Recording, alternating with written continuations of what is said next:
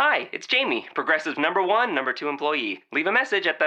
Hi, Jamie. It's you, Jamie. Don't be alarmed, but I think there's a guy following you. Maybe we should get that guard dog we talked about? Nothing too scary, maybe like a Bichon with an attitude? You know, Progressive's collision insurance covers injured dogs and cats at no extra cost, so... Wait, the guy stood up when I stood up. He's on the phone. He's looking right at me. Oh, wait, it's just my reflection. Don't tell anyone about this. Progressive Casualty Insurance Company and Affiliates. Pet coverage not available in New Hampshire and North Carolina. Hello, I am Matt Williamson. This is the Locked On NFL Podcast. I am at Williamson NFL. And once again, we are reaching out to the fantastic Locked On Network, and we are bringing in Robert Land from Locked On Houston Texans. It is great to talk to you, man. How are you? It's good to talk to people. We've been cooped up, a lot of us, in our houses and apartments and dwellings over the last few days. So it's just good to talk to people, and it's been a real difficult week. I'm one of the lucky ones, John. I didn't get any damage in my place. My sister and my mom, who all live in the area, just made it out dry, and so they're good. But you don't feel there's no victory feeling of it, because you have friends that have been rescued from boats. You've got friends that have been, some of them by helicopter from their houses, people that have lost everything that they have. And it's a city that I think is in mourning. But if anybody that's watched this and seen the news and seen what's going on here, if you don't know, the people of Houston are as tough as nails. One of the most resilient cities you'll ever go to. One of the best people. One of the most helping people. I was out today at a community center, just trying to do a little bit. Didn't feel like I was doing a whole lot. But it was just good to see people, and nobody seemed down. People were walking around with smiles on their faces. I think this city is about as tough as it gets, and as they've come together about as well as you can. And there's been so many times within the last few days, John, I can't tell you, as I go through, whether it's my social media or I watch the local news and I see what people are doing out there, tears come to my eyes, not only because of all of the bad stuff, but because of the great stuff and just the pride that you feel in being part of this community. We are the most multi-ethnic, multi-diverse community in the country. If you look it up, we're ahead of New York and LA and San Francisco and all those places that you read about. It's I think what you might think Texas is it's not exactly what you would think when you came to Houston if you've never been here before. It's very unique, and the people are just amazing, and I couldn't be more proud to be a part of all this. That's unbelievable, and I couldn't believe, when I reached out saying we'd like to get some people from Locked On the podcast, you had written back, yeah, we're up for it, and I kind of just, let you be, because that was before any of this hit. You telling us about it's great, maybe we can even strengthen the awareness, even though you called me John twice. Oh, I saw. We'll let that slide. We were talking. I think we were talking about Jon Ledyard and earlier. We were. One of our friends in the NFL Locked On Network, our Locked On Steelers guy, and so yeah, it's just sorry about that, but yeah, it's that's where my head is right now. I'll let it slide for this time. But all right, let's talk Texans. By the way, we're brought to you by SeatGeek. I'll tell you about them in a little bit. You want to start on the offensive side of the ball? My overview of Houston's offense is I have a lot of concerns. I'm not the biggest Watson guy to begin with, and despite Savage going to Pitt, I don't have a lot of faith in him. I think Watkins is a good but slightly overrated wide receiver. Fuller's not there. I like Fedorowicz. I think Miller's okay, but he's not a bell cow, and I really worry about the line. Yeah, we got a lot. Other than that, I love it. There are leaks all over the place, and unfortunately, that's a bad pun right now here. But I tell you what, it's Duane Brown is the biggest thing that you worry about right now, because that's your best offensive lineman, and it all could fall apart if they don't figure out a way to get that worked out. And the one thing that we've just talked about, but we don't know, and the people that I've talked to all say that Duane Brown doesn't want to be in Houston. Now, I haven't heard anything publicly. It has been one of the least public things you will ever hear. There's been nothing from Duane Brown. There's been nothing from his agent. There's been nothing from the Texans. They've kept it all pretty quiet. But I think the offensive line looks a lot better when Duane Brown is playing Absolutely. For them. And you get Duane Brown with Nick Martin. And we talked about it on our show quite a bit. And a lot of people, of course, are listening to us because we're doing a little kind of multicast here. So this is also going on to the Locked On Texans. But Matt, I mean, the thing about Nick Martin is he looks like a guy that might already be a top 10 NFL center, and he's a guy that could seriously help this offensive line and make other guys better. And you put him with Duane Brown, and even with the other holes that they have, it's not as bad. What we keep insisting, and we hope we're right about, is you can't get worse than Brock Osweiler last year. No doubt. So you would hope that just the fact that you've got another quarterback in, and I think Tom Savage will figure out a way to get the ball to DeAndre Hopkins, which Brock couldn't figure out a way to do that. So that makes DeAndre Hopkins once again a part of the offense, which he wasn't under Brock Osweiler. And then you look at the rest of the receiving corps, and yeah, there's guys that are hurt. There's guys that are question marks. It looks like a mash unit. We have Jalen Strong, who's out for the first game with the marijuana thing that went back to a year and a half ago. And that's a whole thing that we've already whined in our show about to the NFL. Like, nice working real quick on that one for, this deal that's, half the United States doesn't think it's against the law anyway. But that's a whole other story. And then you looked at the running back situation. And this is where I think there could be some improvement, John. D'Onta Foreman, that's where you could see a major upgrade. If you get Duane Brown back with Nick Martin and D'Onta Foreman, the running game looks a lot better. Yeah, and Foreman would be a nice compliment to Miller, a very different type of back. I'm glad you brought up Martin. I had the Locked On Bengals guy on yesterday, and we were talking about William Jackson. I mean, it's an extra first-round pick for Cincinnati. Well, same situation here, an extra rookie, more or less, coming that add to this draft class. But, let's talk Brown for a second. Do you think that, we've seen a lot of trades in the NFL this time of year, more than usual. Could he be on the block? I mean, if they really are at an impasse, I'm sure Seattle or several other teams would gladly take him off the Texans' hands. He could be on the block. I mean, I've heard rumors to that effect too, but it's just kind of through the grapevine of my people that cover the Texans. So, I don't know. It seems like the local guys, we're always the last to know because Rick Smith or somebody in that front office has got a line straight to Ian Rappaport or something like that. So we don't hear about it until it's on a national basis. But, some of the people that I know in the media that are pretty close to the situation say that, yeah, that's a possibility that he could be on the block. But, I mean, the Texans, I don't think they want to do it. I think that's their last resort because we talked about it. The offensive line is terrible. They drafted Julian Davenport, who they hope at some point can be a tackle of the future, but he's out of Bucknell, and he's a fourth-round pick, and he's a project. And we've seen him in the preseason, and he looks like a project. So he's still a year or two away.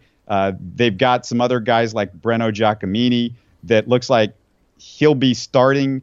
He can do a decent job that they brought in. But Chris Clark, if he even makes the team, he's no good. And then, you've got a guy like Kendall Lamb that's an undrafted guy that they're, sort of hoping, but that's it. That's all you can do with him is hope with him. Yeah, I like the Davenport pick for tomorrow, though, not today. Clearly, there's another rookie, though, in offense we really have to talk the most about here, and that's Deshaun Watson. I'll be honest, of the big four quarterbacks in this past draft, I had him ranked fourth. And I respect the charisma, the big game ability. There's a lot to love about those things. However, when I watched him, I thought he had below average arm strength, and certainly he's mobile and he's a playmaker.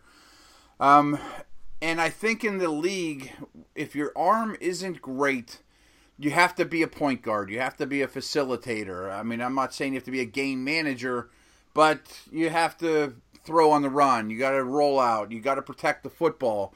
And that brings me to my biggest issue with Watson is a lot of interceptions at the college level. You know, and his team's more talented than the teams he's playing. He's thrown to Mike Williams and those type of guys. That scares me. I mean, do you feel differently about him? Well, let me ask you this before I get started. Does your feeling changed at all from watching him in preseason? No. I mean, because I don't want to overlook, I don't want to look too much into those things. I actually just wrote an article. One of my editors asked me, hey, can you rank the Big Four now that you've seen all the preseason? Well, I kept them the same. You know, I mean, Trubisky, that's kind of what I expected. I mean, I certainly expected Mahomes to be up and down. I thought Watson would do some good things, and there is ability there, but I think his preseason's been favorable. I don't think it's been bad at all, but it doesn't change my scouting report on him yet. Well, what I've seen so far is this. I don't necessarily worry about the interceptions, but yes, the inaccuracy is an issue. And here's what we've seen to this point. He shows all of the athletic ability you can ask. The arm, the strength is there. He can make any throw physically. Now, that's the question is, can the accuracy be learned? And you talk to NFL people, and they say, no, that can't be learned. Now, he doesn't have a problem on some throws, and then there's other throws that he just doesn't seem to know how to make. If he's trying to make a throw downfield when the guy's running away from him, either, you know, it's a fly pattern or what do they call the other one, like a nine route or something like that, mm-hmm. Those type of throws just really cause him a lot of issues. I mean, he's not close. And, you know, he actually would have been fairly good as far as not turning the ball over the first couple of preseason games. And then he had a bad interception in that last preseason game and then two near interceptions. And we talked about that in our post-game show after that one and the one against New Orleans. But from what we've seen, I'm still concerned about it. It still worries me. But you hope that this guy figures it out because everything else is there. He's electric to watch. I mean, he is Russell Wilson fun, and he's got all of those intangibles that you just gotta love, where he's the leadership they talk about is there, and the fact that this guy has been through everything that he's been through in his life. You know, it's so mm-hmm. interesting, Matt, because I don't know if you've talked much about this on your show, but this city has been through a lot. But if you looked at the draft for the Texans, they've got a bunch of guys coming in that have been through the ringer, you know, whether it's Watson, who grew up extremely poor. His mother battled cancer. He had a house given to him through Habitat for Humanity, actually, by Warwick Dunn's people. You have Carlos Watkins that nearly died in a car accident, lost a really close friend and family member in that accident in the car that he was in 2 or 3 years ago. You've got D'Onta Foreman, that story everybody saw in the draft with what he went through, losing his infant son. And Treston Decoud, who we were just in New Orleans. This is a Louisiana kid, grew up in the shadow of New Orleans, and he would live days without water and electricity. His family was so poor. His dad was in and out of jail. His mom battled cancer, and that's why he ended up transferring at one point in his college career closer to home. And, you know, he just has been through everything, and all of these guys have been through everything. So, you know, in a situation like what's going on in Houston, those guys can relate better than anybody. And that's why I'm really excited about this young draft class. But yeah, Deshaun Watson, you hope he figures it out. But there's absolutely those concerns. And I am scared about all the things that you say. Yeah, and that's a crazy coincidence that all those hardships and what's going on in Houston as we speak. I mean, what's the chances of that? That is crazy. And maybe those young men will be a little more able to deal with their new surroundings and all the chaos that's going on because of their background. Who's to say? But, Rob, I wanted to take a quick minute here and tell everyone about our buddies at SeatGeek. I have the SeatGeek app on my phone. I found out it's by far the easiest way I found to shop for tickets. I can be anywhere, and with just a few taps, I can instantly find seats. I actually am going to be using SeatGeek here real soon. Roger Waters, formerly of Pink Floyd, is coming to town, and I'm going to get 4 seats for me and 3 buds. I'm glad he's not coming on a Thursday, Monday, or Sunday night during the season, so he's going to be here on Tuesday, and I'm going to use SeatGeek to go check him out. SeatGeek saves you time and money by searching multiple ticket sites to compare prices and find amazing deals. And to get you the most bang for your buck, SeatGeek grades every ticket based on value to help you immediately identify the best seats to fit your budget. Plus, every purchase on SeatGeek is fully guaranteed, so you can shop for tickets on SeatGeek with confidence. Make SeatGeek your go-to app for finding the best deals on every type of ticket, from sports to concerts, comedy, theater, whatever you're into. So, best of all, everyone out there listening gets $20 off their first SeatGeek purchase. Free money, can't beat that. Just download the SeatGeek app and enter my promo code, LONFL. That's promo code LONFL for $20 off your first SeatGeek purchase. So, before we get to the defense, there was 2 topics I wanted to bring up. First of all, the game has been canceled, the Week 4 preseason game. Do you know any more details on that? Do you think that affects the team in any negative way? I mean, I'm sure the coaches would like to play it, but I'm sure the J.J. Watts of the world aren't crying about it. Yeah, it's a real weird year for this to happen because, as everybody knows that follows the NFL, this is the first year where you're going from 90 to 53 in one big chunk. So, you know, these guys, they might have been putting off some decisions based a little bit on this game, but you have to have a feeling that the coaches know, and they've seen enough at this point a couple of months in and know which way they want to go. It might affect one guy or 2 guys. The thing that happened here was I think they really wanted to play this game because they were giving all the proceeds to the relief fund, and that's where the money was going. But Bob McNair is now saying he's going to match what they would have gotten from that. And the people that bought a ticket, from what I understand, can get a refund if they want a refund. If not, that money will be an addition put into the relief fund. Bob McNair, kudos to him, $1 million, thanks to the Titans ownership. And I believe Jerry Jones and also Bob Kraft so far have all matched the $1 million to start with. And, you know, we can't even go on without talking about our superhero here in Houston. And we talk about him ad nauseum. I know on our show and our listeners know this, but if you don't know what J.J. Watt does in this community, and if you don't have an understanding, you need to know, because the guy gets a lot of garbage for some reason nationally because, you know, he's too much of a self-promoter on Twitter and this and that. And, you know, he has been a self-promoter, and maybe he's made some mistakes there. But the self-promotion that he does, most of it is the good work that he does. And there is nothing wrong with that because, you know, you could say, oh, let's be old school and not talk about the good stuff that you're doing. But what he does is becomes an example for every young athlete going into professional sports. This is how you give back to your community. This is how you be involved. And he's done it from day one. He set a goal of $200,000, if I remember this right, at the beginning of Sunday. He puts out a video and says, I've got a goal for fund relief for $200,000. I'm starting with $100,000. He now has, in over 2 days, over 48 hours into it, $7 million. Wow. And it's still going. I mean, it's unbelievable. And he's gotten, you know, not just, you know, the big money donors to deliver. I mean, 73,881 donors have given to this point.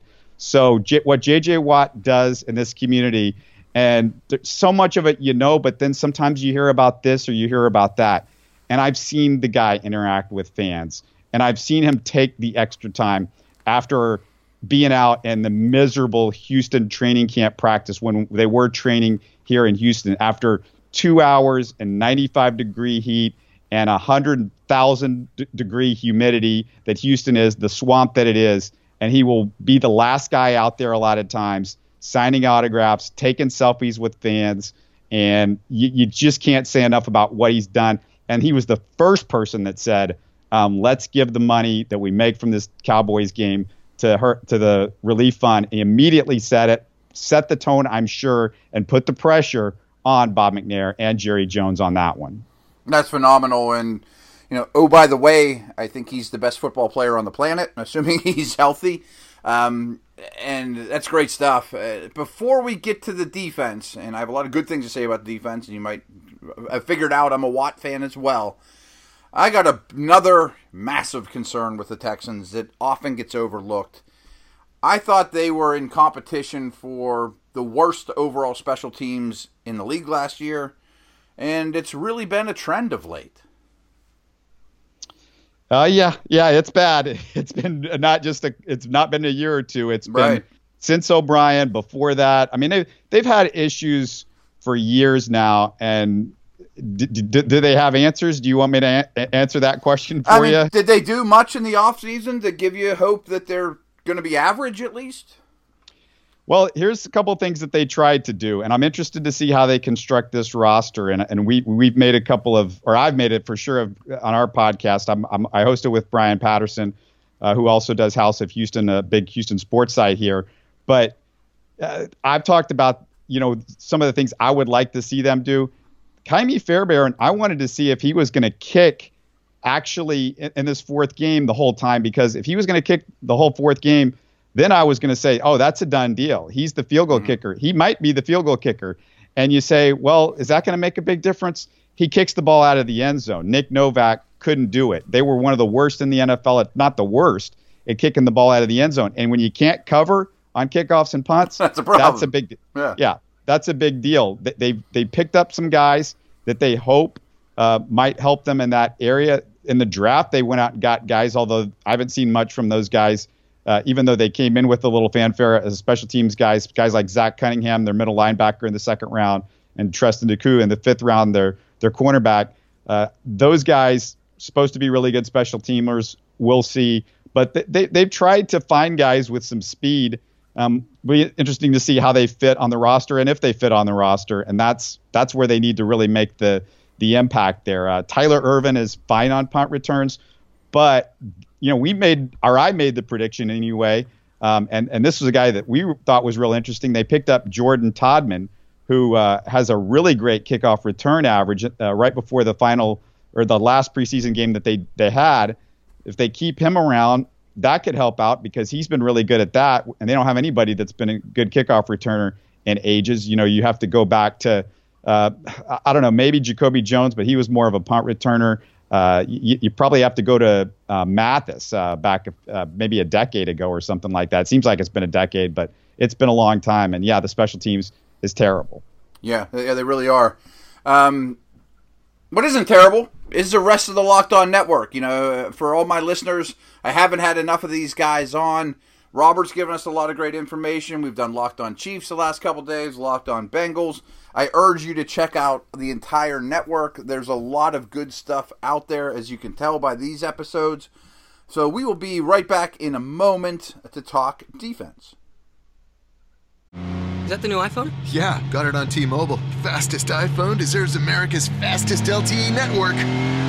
Introducing the amazing iPhone 8. It's the best iPhone yet, now on America's best unlimited network. For a limited time, save up to $300 on the amazing iPhone 8 after 24 monthly bill credits. And now join T-Mobile's iPhone upgrade program for free. Eligible trade-in and finance agreement required. If you cancel service, you may lose promo credits. Contact us for details. Video at 480p. Small fraction of users over 50 gigs per month may have reduced speed. See store for details. All right. Now, I haven't said a whole lot of great things about your team, as you maybe have noticed. I'm not a huge believer in the Houston Texans. However, you know, a month or so before the season, I was looking for things to talk about on the Locked On podcast, and I did my top 10 defenses, my top 10 offenses, my top 10 running back groups, things like that. I have the Texans as the best defense in the league. Let me ask you this. I mean, the predictions out there, they might say, oh, the Texans should come back down because of this and that. And we know their special teams is terrible and their offense was terrible last year. And we don't know if those are any better. But I always just say, think about this when you're thinking about the Texans. They get back J.J. Watt and they get somebody besides Brock Osweiler at quarterback. Doesn't that make them at least a little bit better? No doubt. No doubt about it. I mean, and they were a playoff team last year. I just look at them and think, they're going to have to win tight, low-scoring games, cause a lot of turnovers and big play on defense, not kill themselves on offense. And I keep going back to that special teams, too. Like, if you're going to be in that recipe, you better be good on special teams. You know, like, Baltimore often has that recipe, and they're always good on special teams. But, again, I mean, I think this defense is as good as any in the league. And, I mean, we mentioned Watt. I think he's the best defensive player since Lawrence Taylor or Reggie White, and he's in the conversation with those guys. And I hope he's back to being the player he was before the injury. Bill Belichick has, you know, he's talked about him in the same breath as Lawrence Taylor, and Belichick coached Taylor, and, you know, Belichick knows a little bit about football, so I'm gonna go with him. But I've been around for a long time. I've been watching football, you know, since the 70s, I guess. And he, to me, he's the best guy that I've seen. I talked to somebody else that a little older than me. They felt like, and you know, I don't know if I'd seen Reggie White enough.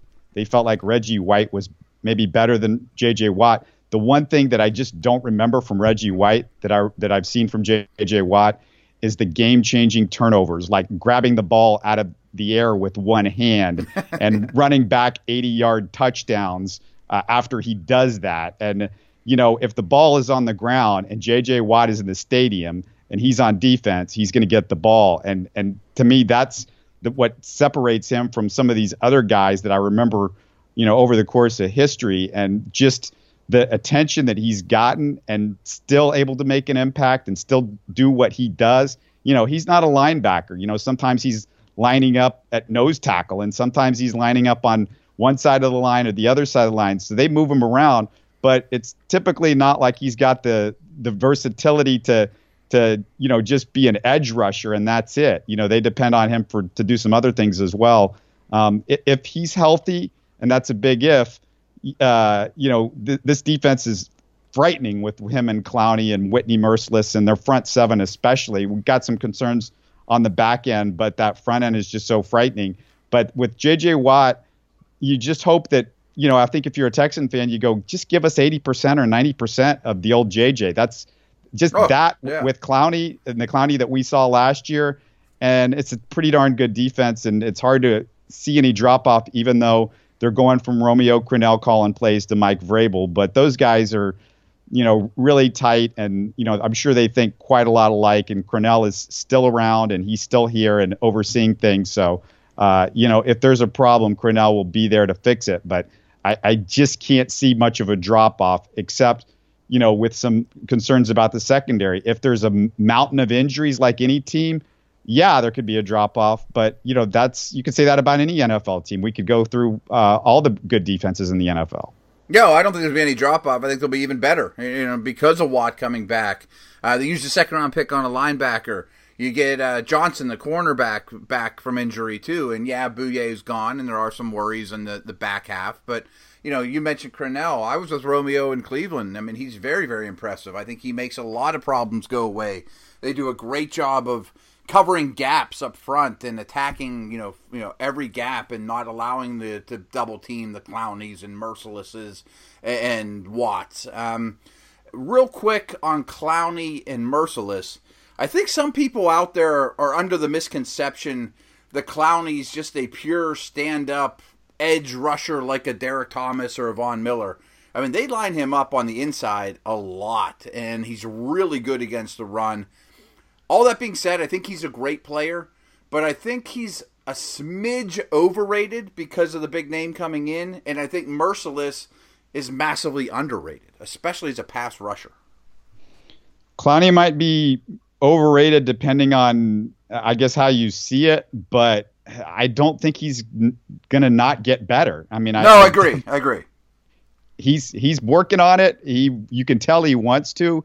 You know, when you meet Clowney, and I've been around him quite a bit, and he's just so nonchalant, and people look at that, and he kind of has this, you know, he's, you know, really kind of funny in a way, and people might look at the way, I guess you look at his sort of whole demeanor, and you think, oh, he doesn't care, and that, I don't think you could be more wrong about him, and that's the thing. If you think that we've seen the best that we're going to see of Clowney, I think there's so much more there. You know, as defensive assistant coaches, we talked about that with them. a couple of months ago during mini camps, and they felt the same way. So I think there's more to Clowney, and we'll see. And the talent that he has in his little finger is more than most guys. And yeah, Whitney Mercilus on the field, some of his numbers, but remember, a lot of what Whitney Mercilus has done over the last couple of years, he's either had Watt or Clowney there to distract people, and that's a help. But you got to give Whitney Mercilus credit, because